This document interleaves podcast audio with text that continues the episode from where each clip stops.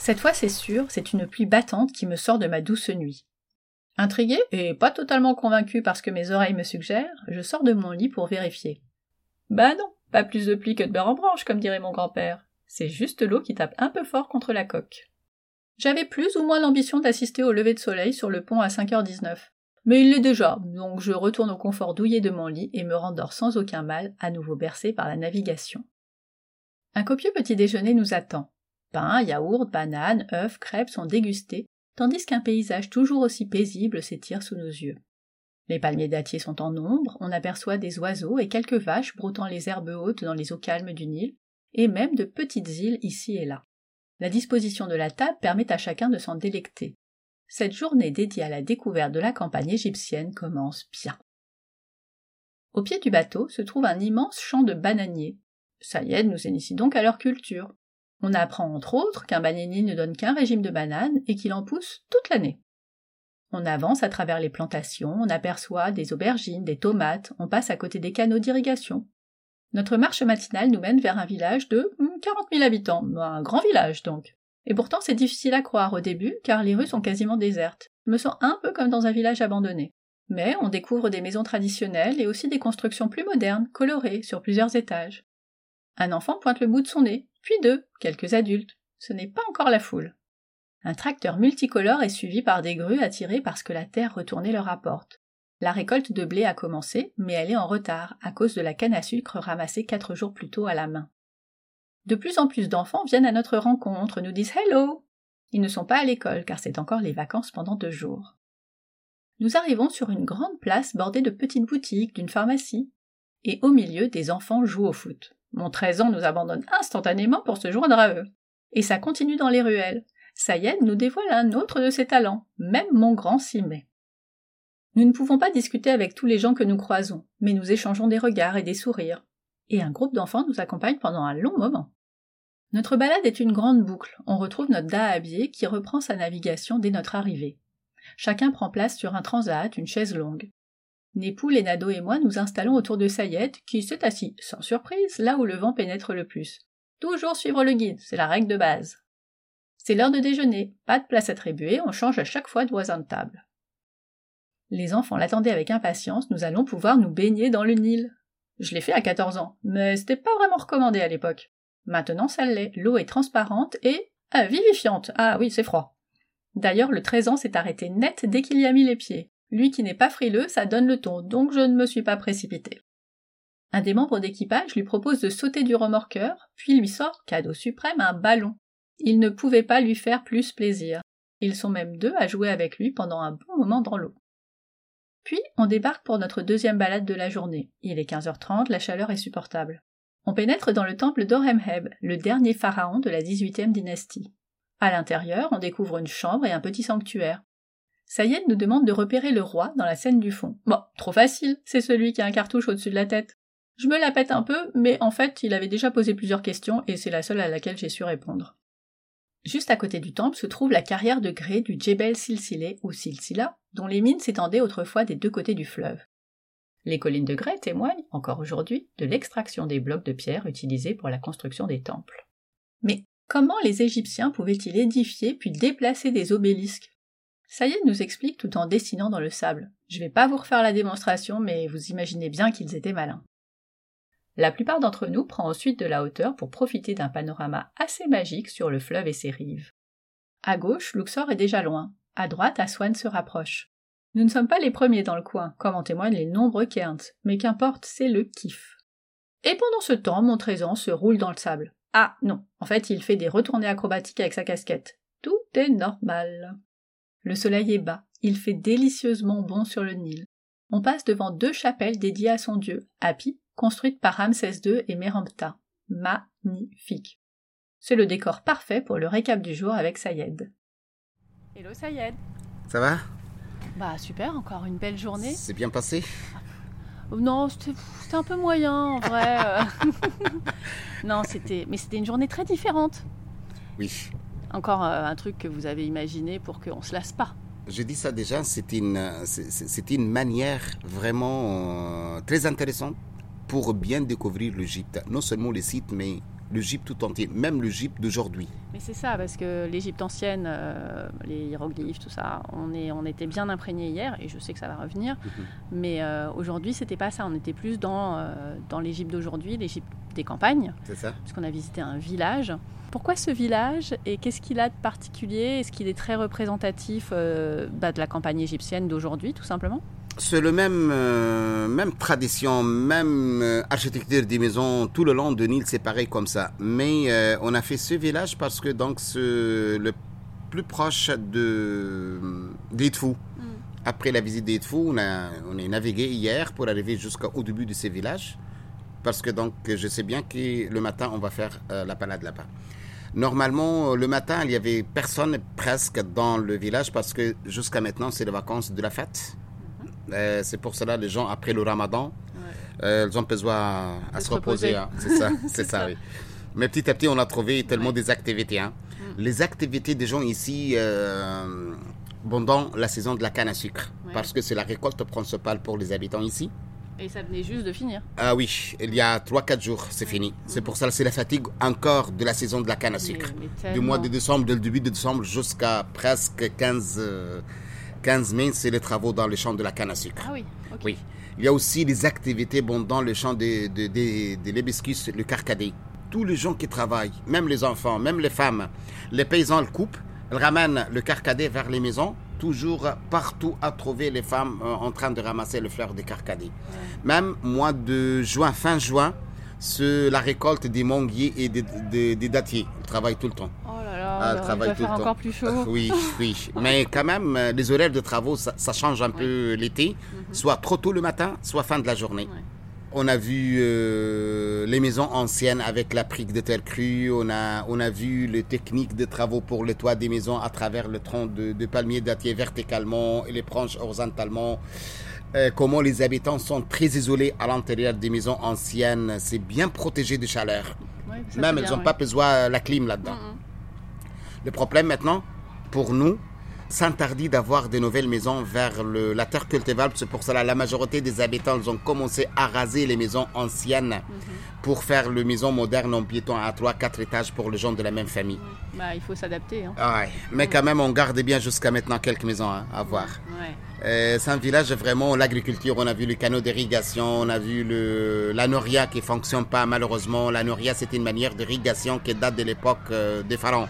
Ouais, tellement de choses à voir vraiment dans ces villages. Les gens sont, sont trop gentils. Ils disent tout, tout, le temps Venez, venez avec tes clients, boire quelque chose chez nous, venez. Vous êtes bienvenus chez nous. Mais ils parlent toujours en anglais, hein. Ouais. Ça avait remarqué. Hein. Oui, tout à fait. Mais euh, on a goûté du pain aussi. Tu nous as montré les, les, fours euh, solaires. maintenant, c'est. Euh, alors, explique-nous, parce que j'ai. Je passe entre le four d'État, le, le four privé, et ce qu'on a mangé, du coup, ben... Normalement, déjà, déjà, il y avait euh, un four à pain prévu pour chaque famille. Mhm. On a fait tellement euh, de pain qu'on appelle de pain solaire, ça gonfle avec le soleil. Mhm. Et euh, ça reste presque frais pour une semaine. Mais comme les farines, c'est pas assez pour tout le monde, maintenant, heureusement, c'est remboursé par l'État. Imaginez-vous, consommation publique de blé en Égypte, c'est presque 14 millions de tonnes. 7 millions de tonnes cultivées ici en Égypte, 7 millions de tonnes on importe. C'est pour cela, l'État, il commence à faire des fours publics, c'est-à-dire c'est salarié par l'État que les gens qui travaillent là-bas. Euh, il y a une carte pour chaque famille. Chaque personne de la famille euh, doit avoir 5 galettes par jour remboursées par l'État. C'est à travers la carte. Si c'est pas assez les 5 galettes, elle peut acheter encore des galettes dans le four à pain privé des hommes d'affaires, des gens riches qu'ils ont fait ça. C'est pour cela, ça c'est le système qui marche. Le matin, trop tôt le matin, à trouver toutes les familles, n'importe une personne de chaque famille vient pour acheter les galettes trop tôt le matin. Mhm. Et le four, euh, le four de privé, c'est ouvert toute la journée aussi. Et, on a dégusté du pain qui était tout juste euh, sorti du four. C'était quel type de four celui-là? Euh, Non, c'est un four privé. Mm. C'est un four privé. Bah, c'était très très bon. c'était bon. je me suis un peu brûlé, mais. C'est fait. c'est fait tout, tout, le temps. Euh, on ne fait pas le tamissage de farine, c'est fait avec les sondes de blé. Mhm. C'est très efficace pour les diabétiques. Ah oui, ah oui, ah oui c'est 11% de peuple égyptien sont diabétiques. Ah 11% 11%. Mais ah, ça s'explique comment? Euh, C'est le sucre. C'est le sucre. Ah, trop de sucre. Oh, trop de sucre. Ah. voir les gens, les gens ajouter 4-5 cuillères de sucre dans un petit verre de thé. Ah oui. Non, mais voilà, on a compris en fait. Et euh, on a eu euh, quelques scènes un peu rigolotes avec les enfants qui, alors évidemment, mon, 13 ans, dès qu'il voit un ballon de foot, il ne peut pas s'empêcher. Donc il est allé jouer une première fois sur la place du village, là où il y a le marché, uh-huh. tous les samedis. Uh-huh. J'ai retenu. Et après, on a, en fait, ils nous ont suivis, on a continué et on a vu que tu. Ils sont très contents, sont très contents d'avoir le touriste vient passer chez eux. Même les personnes âgées, même les femmes, même les filles, euh, quelquefois à trouver, euh, les gens viennent pour avoir une photo avec les touristes. C'est vraiment. Euh, sont très accueillants, sont vraiment généreux à dire tout le temps à, nous donner quand il y a la récolte de, de l'amande, quand il y a la récolte du carcadé, quand il y a la, la récolte de la canne à sucre. Venez, venez, donnez vos clients quelques, quelques trucs comme ça. Mm, mm, c'est tout le temps comme ça. Même les enfants, c'est vraiment très content d'avoir le passage des touristes chez eux. Et c'était pas oppressant, parce que parfois ça peut l'être. Les, ils respectent tout. Ils respectent toujours. Toujours, euh, c'est les enfants qui sont bien élevés par les parents. Oui. Et les grands-parents aussi, qui donnent euh, des leçons tout le temps. Et quand un mec grand, quand il parle euh, avec les, enfants, il faut pire quand même. Alors, euh, les enfants sont très intéressés d'avoir des stylos de touristes. Mm. Ils demandent, nous demandent tout le temps, pen, pen, pen, ça veut dire stylo en anglais. C'est pour cela donc que je vais envoyer à notre agence, à l'Hébert, conseiller les gens à ramener des stylos avec eux quand ils vont venir chez nous. On en avait parlé avant aussi, et c'est une question qui, euh, d'ailleurs, qui a intéressé beaucoup de beaucoup des gens qui sont avec nous. Est-ce qu'il faut s'habiller d'une façon particulière? Parce qu'on a posé la question avant de partir, mais c'est pas toujours très clair. C'est pour cela que je trouve que les Français vraiment sont trop gentils. Ils demandent tout le temps. Mm. Tout le temps, mes clients, ils demandent Ça y est, qu'est-ce qu'on porte comme vêtements quand on vient faire les balades dans le village? C'est pour cela, yani, je conseille les gens, surtout les filles, de ne pas être en short dans le petit village. C'est tout. C'est tout. On peut être en, t-shirt, on peut être euh, n'importe, avec une chemise, des, des manches courtes mais c'est pas en short. C'est pour ne pas choquer les gens là-bas. Et le débardeur, c'est possible ou pas? Bien sûr, c'est possible. Ouais, c'est possible. Le, normal, on ne travaille pas tout le temps euh, avec la chaleur comme ça. C'est toujours, on, porte des vêtements lourds parce que nos circuits toujours, euh, c'est l'hiver. Oui. oui. Bah, au moins, c'est clair comme ça, vous le saurez. Mm. On en a vu quelques-uns euh, dans les temples qui sont en short. Bien sûr, dans les sites, oui. Dans les sites, donc on peut être comme chez nous. Hein. Après, on est revenu sur le bateau, euh, on a navigué, on a pris notre temps. Et après, on a fait encore un truc, rien à voir. La carrière. Ouais, la ah carrière. Mais c'est après un petite sieste. Oui. Baignade dans le Nil. Mais oui, on s'est baigné dans le ah Nil, oui, parce Que quand, comme il fait chaud, donc on fait tout le temps une baignade dans le Nil. C'est c'est très propre, comme vous avez vu. Hein. Vous savez, il y a, il y a vingtaine d'années, euh, vraiment, euh, l'État égyptien, ils ont ajouté des leçons pour les élèves à l'école pour bien garder le Nil parmi les patrimoines d'Égypte, à jeter rien. Hmm. Déjà, vraiment, on était très sale. Elles ont ajouté, elles ont jeté les, sacs plastiques, elles ont jeté tout. Mais maintenant, c'est interdit. Il y a une amende immédiate pour les gens qui ne respectent pas le Nil. Hmm. Alors, on en voit un peu par terre, en revanche. Oui, ça c'est le problème on a pris la leçon des grèves des Français. Les, les gens, les ramasseurs de, de les gens qui viennent ramasser les poubelles, vraiment, leur salaire, c'est pas, c'est pas assez. C'est pour cela tout le temps, c'est, des grèves. Ouais, ouais, mm. Donc les carrières. Enfin, la carrière. La carrière. Mm. C'est la carrière de Gray. Elle nous donne une idée générale des travaux des Égyptiens dans toutes les carrières en Égypte. Mm, c'est la carrière qui est déjà utilisée depuis l'époque pharaonique tout le grès qui se trouve partout dans tous les sites actuels en Égypte extrait de cette carrière-là. C'est, pour l'avoir vu, c'est juste dingue parce qu'on a du mal à croire que, euh, que tout ça vient de là, quoi. Ah, tout ça vient de là. Donc, elle, était travaillée dans les deux côtés du Nil. C'est très proche du Nil pour le transport à travers les bateaux. Mais avant la 18e dynastie, par exemple, ils ont trouvé, on a trouvé les terrasses des, travaux des ouvriers égyptiens ailleurs, à 4 km de notre euh, site de celle-là. Elles ont trouvé euh, une carrière déjà, il s'appelle la carrière de Wadeshat, vers 4 mètres vers le désert là-bas. Elles ont creusé un canal pour euh, euh, le transport de blocs de pierre. Mais finalement, elles ont découvert cette carrière tout près du Nil. Elle était travaillée jusqu'à la fin de leur époque, jusqu'à la fin de l'époque de Ptolémée aussi. Oui, puis ça tombait bien parce que c'était quand même plus pratique. Ouais, ouais, ouais. Là, c'était chouette vraiment d'avoir technique de travaux, comment ils ont travaillé pour éclater le bloc de, pierre. Euh, on a vu le, trou qu'on a fait dans le roche pour attacher les cordes des felouks pour le transport. On a vu un endroit pour déguiser les métaux à cette époque. On a vu euh, qu'il reste pour nous euh, les petites tombes destinées pour les morts bon, dans les travaux. Normalement, ils ont réparé déjà des tombeaux pour les cas de, des accidents bon, dans les travaux ou bien pour les personnes âgées. Euh, malgré cette trop petite tombe, c'est qu'on appelle tombe familiale, une tombe destinée pour une famille. mais quand même, elles ont pris l'utilisation à creuser leurs tombes dans les roches. Et puis on a eu droit aussi à un petit quiz avant de commencer euh, notre visite. Tu nous as posé des questions et euh, on, savait, on, voyait dans tes yeux qu'on avait intérêt à répondre parce que sinon on ne se pas engueuler. Hein. ça c'est pour réveiller mes clients. Hein. Ah, c'est surtout Pierre qui a bien répondu. Hein. voilà. Et, toi aussi Juste, j'ai eu une réponse à un coup de bol. Mais quand même, j'ai perdu beaucoup parce que Pierre, elle va gagner une semaine gratuite chez nous. C'est assez à ma charge c'est important euh, parce que euh, parce qu'il y a beaucoup beaucoup d'informations et c'était rigolo de voir euh, que bah, on se souvenait pas de grand chose à part Pierre.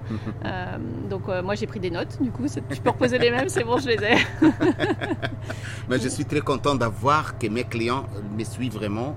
Et donnent la réponse tout le temps. Je suis très très content. J'ai bien compris que c'est une histoire que, que l'information que je donne c'est beaucoup.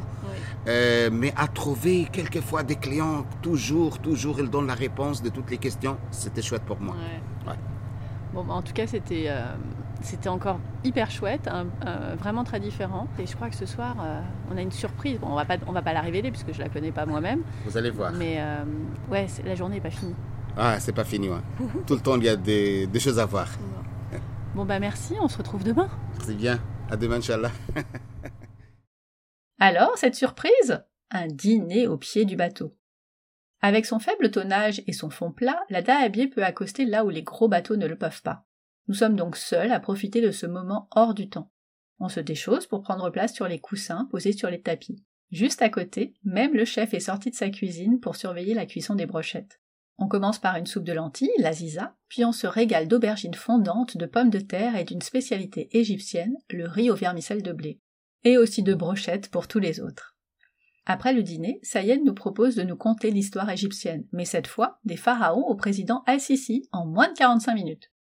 J'avoue, j'ai dû lutter un peu pour garder les yeux ouverts, mais c'était passionnant.